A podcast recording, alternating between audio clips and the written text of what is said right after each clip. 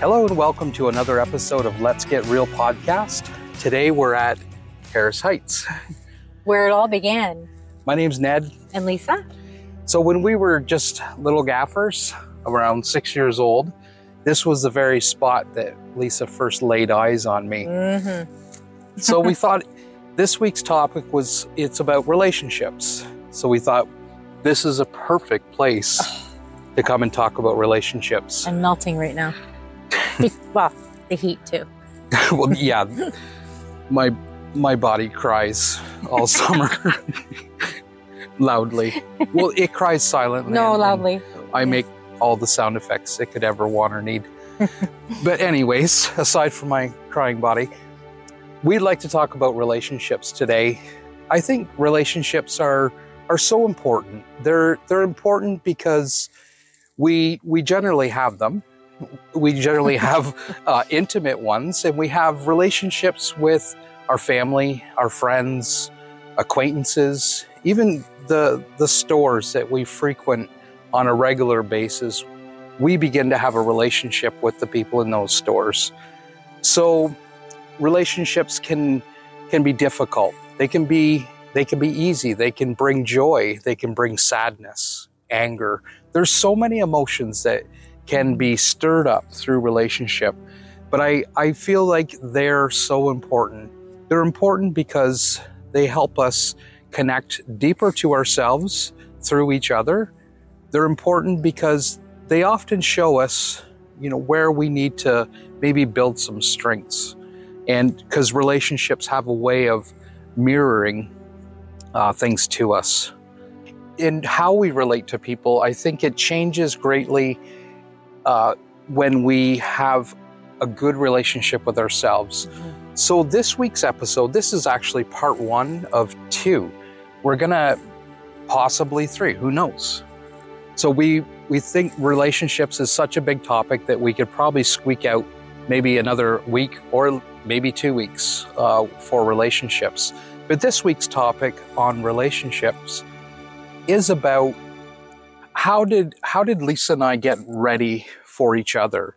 And I, I think there's a lot of people out there that are are single and they're they're desperately seeking that a relationship that they feel close uh, with with their partners. And because Lisa and I share such a a deep, uh, special, intimate bond, quite often people people say to us, "We want a relationship like yours." So we wanted to share with you what we did at, before we met each other, and I, and I think it's it's key because we, when we both talked about how we had readied ourselves for each other, we had similar things going on. Uh, Yeah, yeah, I could definitely answer to that. So, Lisa, what did you experience before you met me? Yeah, not everybody knows that story. Um, I I had actually experienced the most difficult death of my life.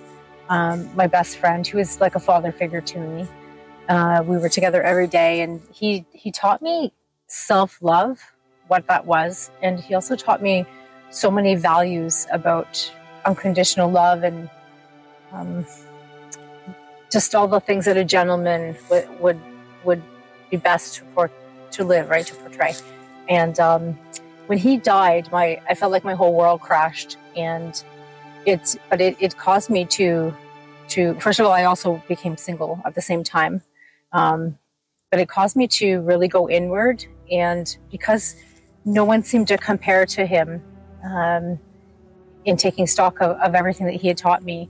I decided to get really clear, to clean up my wounds, but also to get really clear on on what it was that that I wanted in my life for a partner, what I wanted to be myself, more importantly. And I just wasn't willing to settle for for any anyone anything less than what my friend Tom had taught me. Uh, so at just the right time, he clicked into my head, and I remembered that little boy that I was so fond of that I met here.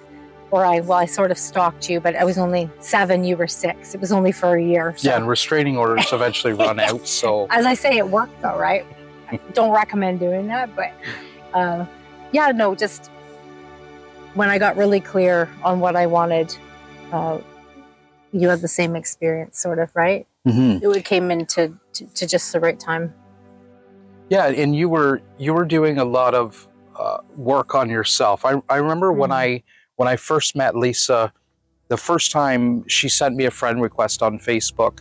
It's really ironic because the night before I had prayed to God to send me my ultimate love, and the very next day, uh, in my friend request was Lisa, and I remember when I looked at like click confirm on the re- friend request and I just felt like a jolt go through my body.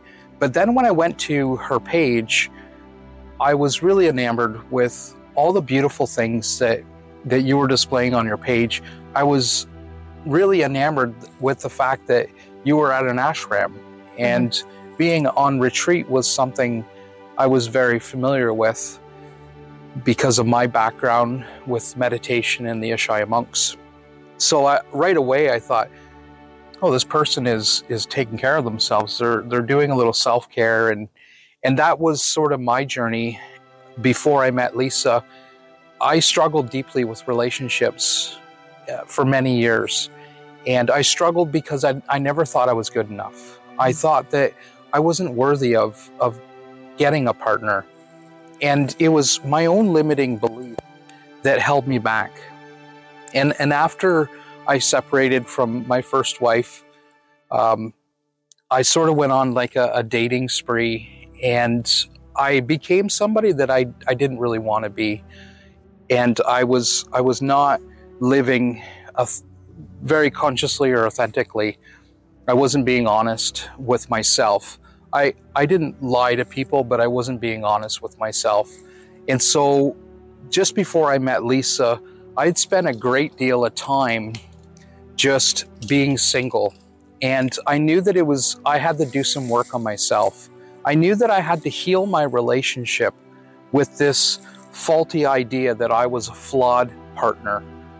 And because I held these beliefs so deeply, and, and yet there was this beautiful woman waiting in the wings for me all these ideas that I held about myself were just completely untrue. You know? hmm And you you came to that though, and I brought the energy of my healed self to you. Uh, I didn't I, I didn't have I didn't look through your Facebook and find the same types of things, but I, I, I didn't know that you were into the same things I was into just yet. But I've I learned the importance of of moving on of a strong hunch as well, right?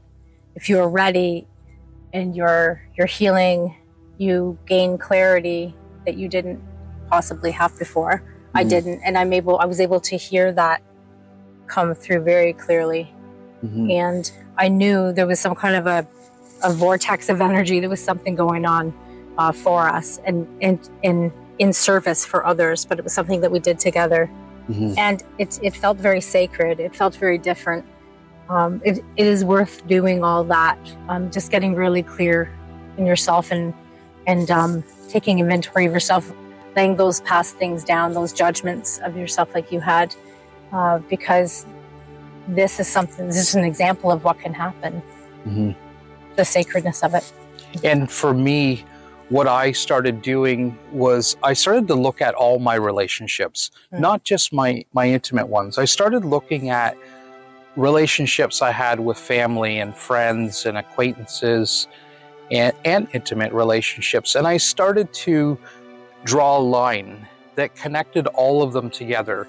So in in my ability to just pull back and and take a, an objective look at all my relationships, I could see where I was not healed in a lot of ways. My relationships were mirroring some of the the common there was so many common threads and and a lot of it was rooted in my own insecurity and i've talked about this on on many podcasts where i i said that i was deeply insecure and i was very angry but that was sort of this uh, a huge bone of contention or a problem that sh- would show up in almost all of my friendships and so if you're out there waiting for your ultimate love to come, use this time, use it as a time where you start to reflect on yourself. Take a, an evaluation of, of all your relationships that you've had. What is the common denom- denominator? What do you do well? What do you what do your friends say, "Oh, I really like this about you," or what do you feel works in your relationships? Those are your strong points. And what do you feel doesn't work in in your past relationships? We quite often will get out of a relationship only to find ourselves in the same relationship with another person. Oh yeah. yeah. Did you have that experience? Yeah, up until you.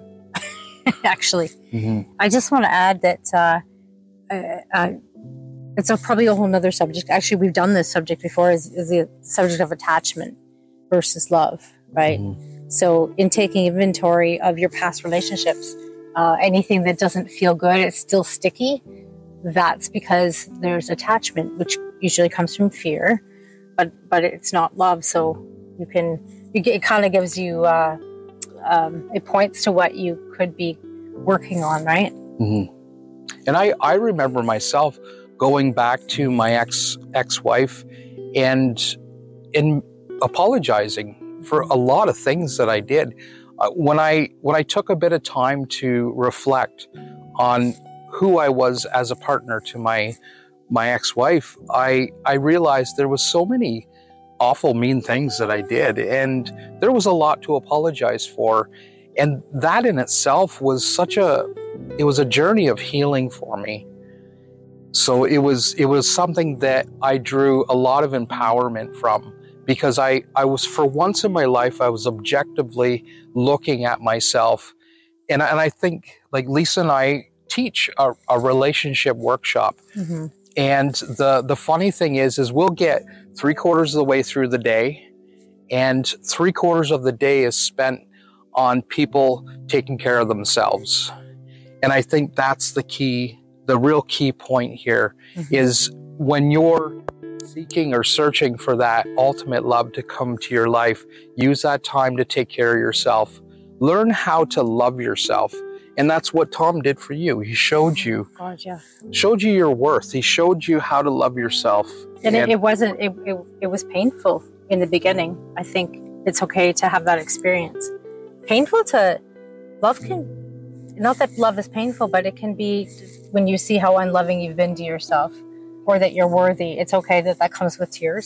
You're still moving things, right? And I, I, I find it interesting that in the relationship course that we taught, uh, most people, if not everybody, wants to know when are we going to learn about relationships when we're th- half, three quarters of the way through. Mhm. It's it's interesting that it's not obvious to them that the self love should come first or does come first. That's why we're we're leading with that and why we're doing majority of it on the on yourself, right? That's right. And so, how do we love ourselves? How do we get to that place where we genuinely feel good about the the person that we are? And and for me, a lot of it had to do with how much I was talking to myself in my mind.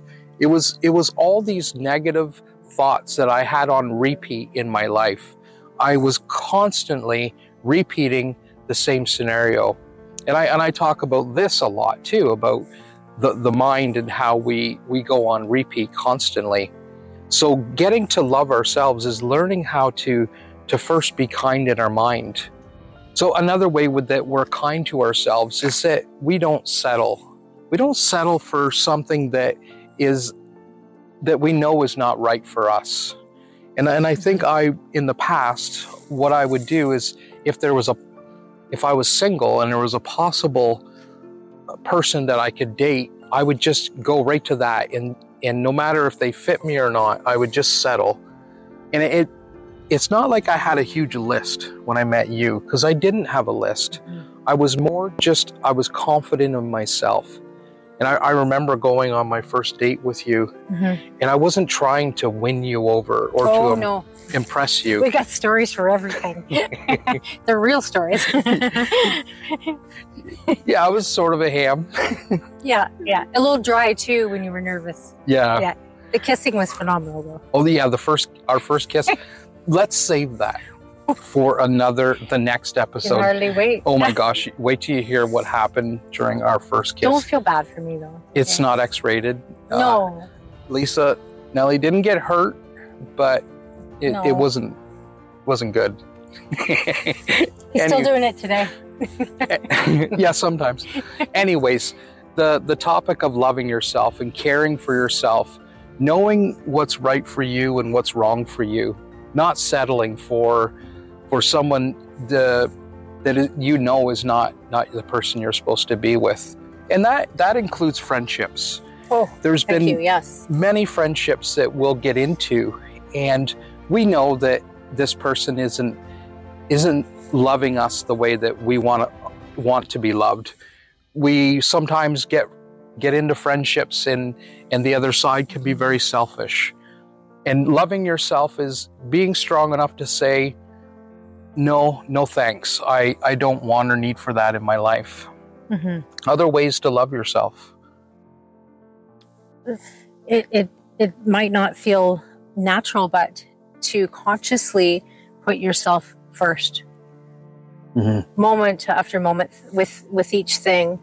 It, you, sometimes it does feel forced, but it's like uh, I, I even remember doing this with a with a plate of food before. It's like no, I always give people the biggest portion, the best portion, right? I have a conscience, I have to, and then but you know instead saying like I'm I'm going to take care of myself. I, I I really want that bigger piece today and not feel bad about it. Just that's probably why I get this much potatoes. when we have potatoes, I get about that, that much. I'm Irish. and uh, yeah, old Nellie here, she gets the whole plate. Even saying no, though, saying no is so important. You can say no with love. I always say it's not what you say, it's how you say it. But saying no, I actually, that would overextend me. I'm, I'm too tired, or I would be too tired. and and when we do the next uh, session of the relationships, the next podcast, we're gonna we'll talk a little bit deeper on that subject of what relationships are about from our perspective. And it's not like we're we're relationship gurus. We just know what has worked for us. Yeah. And so getting ready for your ultimate love, I I wholeheartedly feel like it's it's a very special and unique time. It's a time to again learn how to care for yourself, love yourself, and learn how to to not settle. Any Mhm. any final conclusion? I just want to say for for our friends that are single right now and are exploring that space, we're really proud of you for that. Um, it's such a time to to learn about about yourself. I also I also want to say that um, I, I think any time that you can you can come from uh, your heart space in anything with your partner. I, I love when you you talk about how seeing your partner every day. We see each other like we've never never with new eyes every day. Yeah. Right. That's a sacred thing that leaves rooms for this for the sacred to, to be between us. That's right. Mhm. And those are some of the topics we're gonna Yeah. we're gonna discuss next week at length. Yeah. So Looking I'm, forward to that. I'm looking forward to it too. well, everybody, thanks for joining us. This is just a maybe a small tidbit of what we could offer in in the area of preparing ourselves for relationships. But I hope hopefully there's something there that sticks or is helpful for you. Yeah. Hope everyone's having a wonderful day. Thank you. Take care Take care. and goodbye. Bye.